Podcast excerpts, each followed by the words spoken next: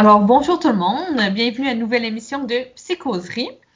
Psychoserie, c'est une émission de radio qui aborde des sujets en lien avec la psychiatrie, la psychologie et la société, tous les dimanches à 11h30 à l'antenne de Chiz 94.3. Toutes les émissions sont également disponibles en rediffusion en balado via notre page Facebook nommée Psychoserie. Psychoserie, c'est aussi une émission de divertissement et de vulgarisation scientifique. Et il est important de mentionner que notre émission ne remplace pas une consultation auprès d'un professionnel de la santé. Aucun lien médecin-patient n'est formé lors de cette émission. Si vous avez besoin d'aide, je vous invite aussi à consulter auprès de votre médecin ou au centre d'aide aux étudiants de l'Université Laval. Si vous avez besoin de parler à quelqu'un maintenant, je vous réfère au centre de prévention du suicide au numéro 1866 appel, soit le 1866 277 3553. Donc, pour la prochaine demi-heure, vous êtes en compagnie de moi-même, Isabelle Martin-Zéman, euh, qui est résidente en psychiatrie euh, à l'Université Laval. Et aujourd'hui, nous allons vous parler d'un sujet qui est quand même d'actualité, soit de la douance. Donc, aujourd'hui, je reçois un de mes collègues, Guillaume Dumais-Lévesque, qui est aussi résident en psychiatrie. Donc, bonjour Guillaume. Bonjour Isabelle. Bon, ça va bien? Oui, très bien. Merci de votre invitation. Bon, ben ça nous fait plaisir. Hein, fait que dans le fond, dans, les dernières années, on a de plus en plus entendu parler de ce sujet-là, de la douance. Euh, puis aujourd'hui, ben, en fait, on fait une émission sur le sujet. Donc, euh, en fait, Guillaume, je t'inviterai à nous parler un petit peu pour commencer, euh, à nous expliquer qu'est-ce que c'est que, que la douance?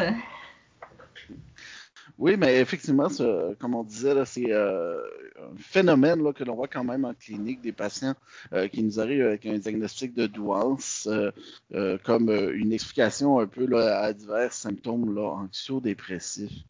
La douance comme telle, on l'a défini là, euh, selon les tests, si on veut, neuropsychologiques, euh, comme un QI de plus de 130. on sait que le QI, là, la normale est entre 80 et 120 avec la, médiane là, à 100 et la douance là, serait un QI de plus de 130. Il y a également des tests aussi pour évaluer différentes facettes de l'intelligence, dont le Wechsler Adult Intelligence Scale, qui en est à sa quatrième édition qui va évaluer la compréhension verbale, le raisonnement perceptuel, la mémoire de travail, la vitesse de traitement de l'information. Euh, c'est important de rajouter euh, que euh, lorsqu'on fait un tel diagnostic, évidemment, ça prend une évaluation faite par une personne qui est formée, nommément un neuropsychologue, qui est capable de faire l'évaluation vraiment de l'intelligence. Voilà comment on l'a décrit dans la littérature scientifique. Par contre, ce qu'on voit en clinique, c'est de la douance là, qui est dans d'autres définitions peut-être de tout ça. Ben, euh, justement, euh, je vais t'interrompre pour demander, est-ce que la douance, c'est plus qu'une question de QI? Tu dis qu'il y a d'autres euh, manières de définir la douance. Est-ce que tu peux nous, nous en parler? Oui, ben en fait, tout départ, c'est un peu, on, cherche toujours une définition de l'intelligence. Il y avait, euh, si vous me donnez, euh, Elodie Autier là, en 2017 qui avait publié là, dans la revue Psychologie Québec euh, une définition qui est quand même intéressante, c'est-à-dire en faisant le consensus de plusieurs auteurs, elle parlait que l'intelligence représentait notre capacité à penser, à réfléchir et à comprendre, ainsi que notre capacité à nous adapter, à agir et à créer. Donc, euh, deux facettes importantes de l'intelligence. Euh, qui vont nous amener par la suite à la douance. Il y a aussi euh, Howard Gardner, euh, qui est un, un, Américain, qui lui avait défini le huit types d'intelligence euh, dont on, euh, vous avez peut-être déjà entendu parler, donc le linguistique, euh, sur le plan de la capacité à exprimer sa pensée, comprendre autrui, l'intelligence logico-mathématique pour les systèmes causaux, l'intelligence spatiale, se représenter mentalement un environnement, extra-personnel pour la capacité d'introspection, aussi interpersonnel, donc la capacité à comprendre autrui, l'empathie, l'intelligence corporelle kinesthésique pour l'utilisation de son corps pour résoudre des problèmes ou produire quelque chose. On pense notamment aux athlètes, euh, aux danseurs, des choses comme ça. L'intelligence musicale euh, pour la musique et euh, une intelligence naturaliste vers le monde naturel. toutes ces aspects-là sont repris par la suite là, dans divers auteurs à l'intérieur de modèles de la douance. Euh, donc, euh, dans la douance, euh, Renzulli, par exemple, va parler d'une aptitude intellectuelle élevée, de créativité et d'un engagement, de l'intérêt, l'enthousiasme, la motivation là, à accomplir des choses. Et ces trois composantes-là, lorsqu'elles entrent en interaction, peuvent mener à une douance. Euh, également, euh, si on regarde un modèle là, qui a été fait par euh, un Québécois là, au niveau de François Gagné, lui parle d'un modèle différencié de la douance et du talent, dans lequel deux prérequis sont présents, donc des importantes habiletés naturelles intellectuelles, donc vraiment dans le 10% supérieur, euh, des habiletés créatives, socio-affectives ou sensorimotrices là, qui peuvent aussi être présentes en parallèle des habiletés intellectuelles et le développement de ces habiletés naturelles-là. Euh, il y a trois facteurs, selon Gagné, qui influencent le développement d'une douance, donc les facteurs intrapersonnels, la motivation, la, volonté d'autorégulation et euh, également des facteurs environnementaux, milieu de vie proche des ressources, euh, le fait d'être dans un environnement favorisé, par exemple, et finalement le hasard aussi, qui peut parfois bien enligner les événements d'une vie qui permettent à une personne avec des habiletés naturelles de les développer dans tout ça. Ainsi, Gagné amène euh, une distinction entre la douance, qui est d'avoir des capacités, et le talent, euh, c'est-à-dire d'avoir développé euh, les capacités dans un ou plusieurs domaines. Euh, ce qui amène quand même une distinction intéressante euh, sur le plan clinique où euh, parfois on va voir des gens qui, oui, pourraient avoir des, des, aptitudes là, qu'on pourrait définir comme peut-être supérieures à la moyenne, mais qui sont pas toujours en mesure, pour une raison ou pour une autre, de les développer et de les utiliser. Donc on perçoit à ce moment-là une perturbation du fonctionnement. OK. Puis, en fait, tu nous as bien expliqué les, différents modèles, euh, puis un peu les, nuances là, qui ont été faites. Euh, mais, tu sais, si, mettons, on décrirait un peu les caractéristiques de la douance, est-ce que tu peux nous en dire un peu plus là-dessus? Oui, ben, il y a plusieurs auteurs qui se sont penchés sur une définition de qu'est-ce que c'est que la douance. Euh, donc, un certain nombre de caractéristiques. Donc, la motivation, les intérêts intenses et inusités, des capacités de communication supérieures, une haute capacité de résolution des problèmes, avoir une excellente mémoire, une grande curiosité, un bon instinct, une aptitude là, supérieure au raisonnement logique, une bonne imagination, une haute créativité et aussi l'humour qui peut souvent noter un aspect important d'un développement de l'intelligence. Souvent, on va aussi noter chez les personnes euh, douées euh, que des habiletés en lecture sont développées avant même le début de la scolarisation et euh, une haute sensibilité là, au domaine émotif. dans le fond, pour la, la, douane, ça prend ça en compte, toutes ces caractéristiques-là aussi, je comprends bien. Oui, tout à fait. C'est un peu, on peut la définir en fait avec des critères très objectifs, euh, mais il reste quand même que euh, si on prend par exemple le modèle de Gagné, on va avoir oui des aptitudes au départ, mais la façon dont on va les mobiliser dans la vie tous les jours euh, vont pouvoir être beaucoup plus analysables avec des caractéristiques puis définir ce que l'individu fonctionnel et doué être en mesure de faire. Mm dans le fond, je me demandais aussi, les gens qui, ont, cette, douance-là, euh, euh, quand ils sont jeunes, y a-t-il une différence par rapport aux autres, euh, à l'école ou dans leur développement?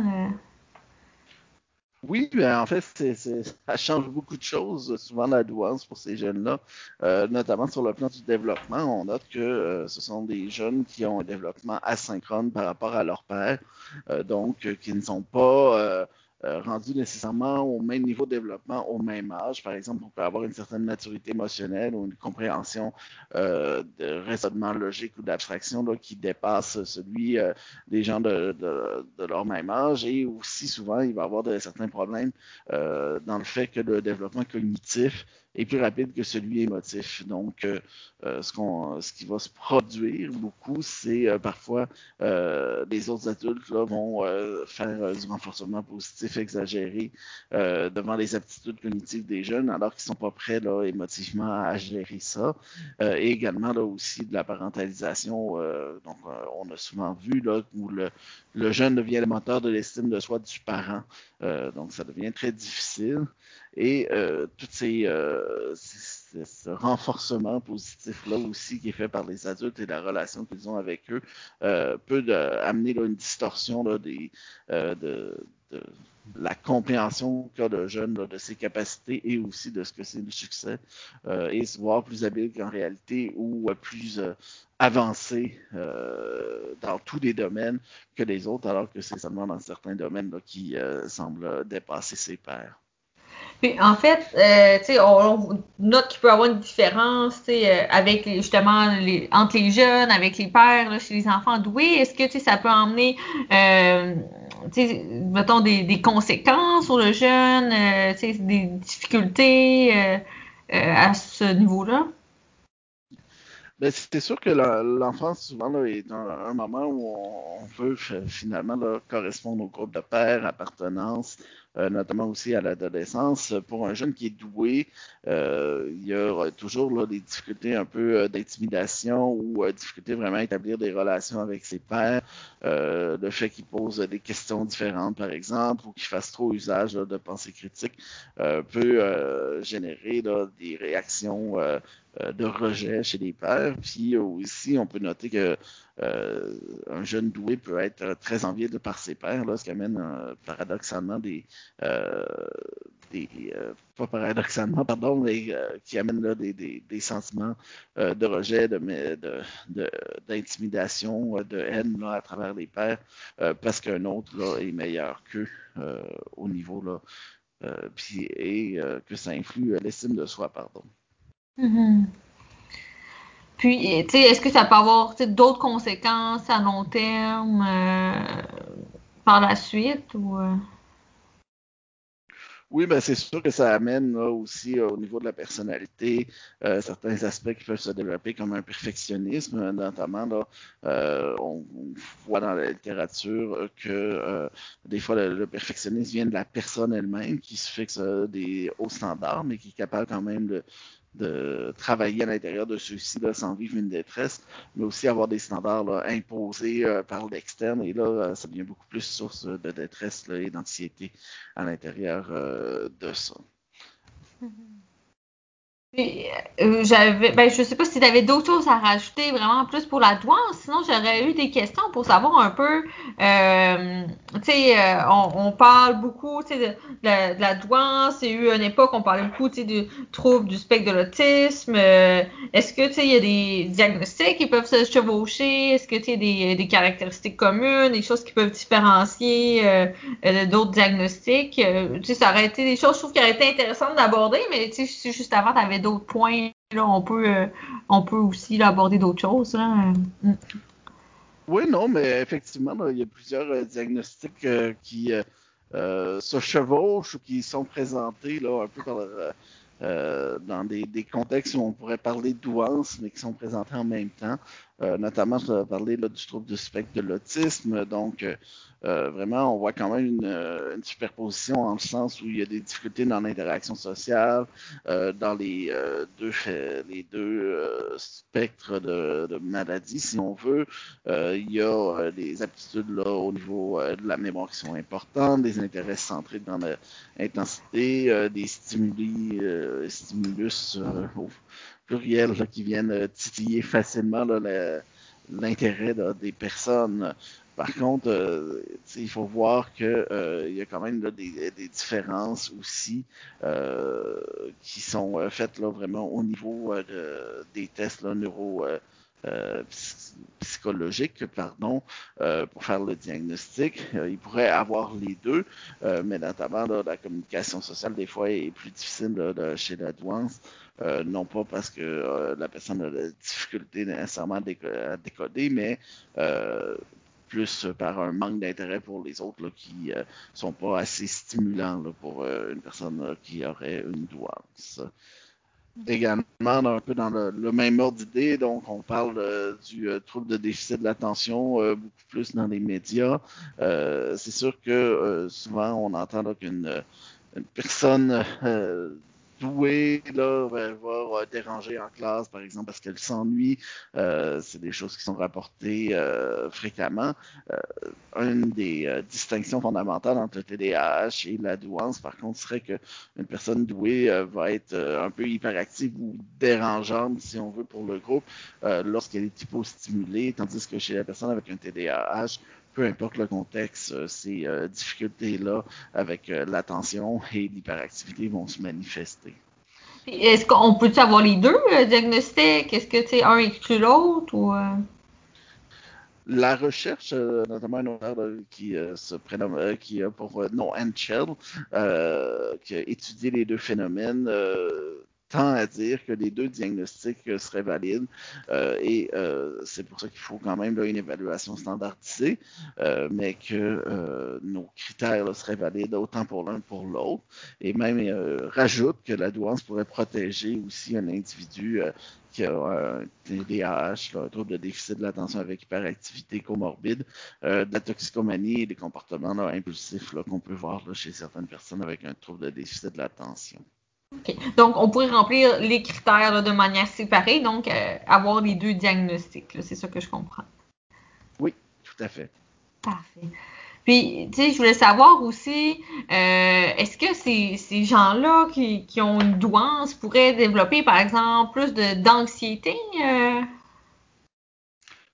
Oui, mais il y a plusieurs auteurs qui semblent dire que l'hyperlucidité, si on fait de la personne douée, euh, peut générer une, anxiété importante euh, et aussi euh, tout ce qui a trait là, à la sphère des difficultés interpersonnelles, à l'isolement qui serait des grandes sources d'anxiété. Euh, à ce sujet-là, on, note, et c'est quand même intéressant, euh, bon, on connaît là, euh, peut-être les auditeurs ne le connaissent pas, mais le trouble de personnalité limite, donc des gens là, qui sont assez sensibles à, l'abandon finalement, qui vivent souvent de l'anxiété par rapport aux relations sociales et une faible estime de soi et un sentiment de vide intérieur. si on nomme les principaux critères diagnostiques assez intéressant de voir que euh, dans la littérature, même dans des livres qui euh, euh, indiquent qu'ils font, qu'ils traitent de l'entièreté du diagnostic différentiel, il n'y a pas de mention de ce trouble de personnalité ou même des traits de personnalité limites dans ces ouvrages-là. Pourtant, lorsqu'on compare les deux, si on regarde les caractéristiques de la douance, euh, d'une hypersensibilité émotive euh, et à autrui, des sentiments de différence, des troubles de l'estime, euh, besoin d'avoir euh, une parure, un faux self, donc quelque chose de façade, le doute de soi, euh, le sentiment de solitude à l'intérieur, euh, des difficultés interpersonnelles, on retrouve là assez facilement euh, des éléments comme les, troubles de l'identité dont on parlait, l'instabilité affective, les sentiments de vide qu'on trouve chez le trouble de personnalité limite. L'important dans tout ça m'apparaît que dans un cas comme dans l'autre, euh, on se retrouve avec des individus qui ont une souffrance à l'intérieur d'eux-mêmes et qui se présentent le plus souvent dans nos bureaux comme psychiatres avec une souffrance en demandant qu'on traite cette souffrance-là. c'est assez euh, confrontant pour des psychiatres parce que nous, on, a peut-être l'habitude euh, de jongler un peu plus avec euh, des diagnostics autres que la douance. Et souvent, on voit la présentation et on se dit, oh, ça ressemble plus à un autre diagnostic que vraiment de la douance. Euh, par contre, ce qu'on comprend aussi, c'est que peut-être pour le patient en face de nous, euh, c'est beaucoup moins menaçant pour euh, l'intégrité du soi, donc de lui-même, de l'estime, de parler de douance, au lieu de parler, là, par exemple, d'un trouble de la personnalité, où là, on remet vraiment en question un peu qui on est en parlant de trouble de personnalité et nos façons de réagir.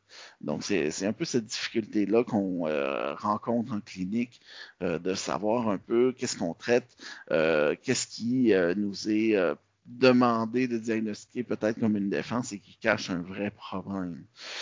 Donc voilà, c'est certaines anxiétés qui ressortent comme ça, mais finalement qu'on a beaucoup de difficultés à, à identifier au long cours. Mm-hmm. Puis en fait, je, je me demandais, parce que tu parlais justement de, de traitement, euh, ces gens-là, est-ce qu'il y a des mesures adaptées? Est-ce qu'il y a, euh, mettons, de la psychothérapie? Qu'est-ce qu'on peut faire pour les aider? Est-ce qu'il y a des choses qu'on peut faire? Ben, c'est sûr qu'au euh, niveau de l'enfance, il y a quand même là, plusieurs initiatives, euh, dont euh, l'auteur dont on a parlé avec son modèle euh, de la douance, a beaucoup travaillé là, à l'Université du Connecticut sur la façon d'enseigner aux gens doués, sur la façon de stimuler ces gens-là, de développer, si on veut, là, les, les, aptitudes, les talents, afin de leur permettre là, vraiment de, de, de d'utiliser ces capacités-là qu'ils ont euh, à l'intérieur de la société, pas vivre un peu le rejet ou euh, l'impression là euh, d'être mis à part et conséquemment l'anxiété à l'intérieur de la Donc ça c'est pour ce qui est de. Je sais pas si il y a eu une coupure dans le micro. En fait, la dernière chose que j'ai entendue, peut-être qu'on peut reprendre là, c'est euh, qu'est-ce qu'il disait au euh, Connecticut. Euh, c'est là que ça l'a coupé. Oui. Oui, bon. Donc, il n'y a pas de problème.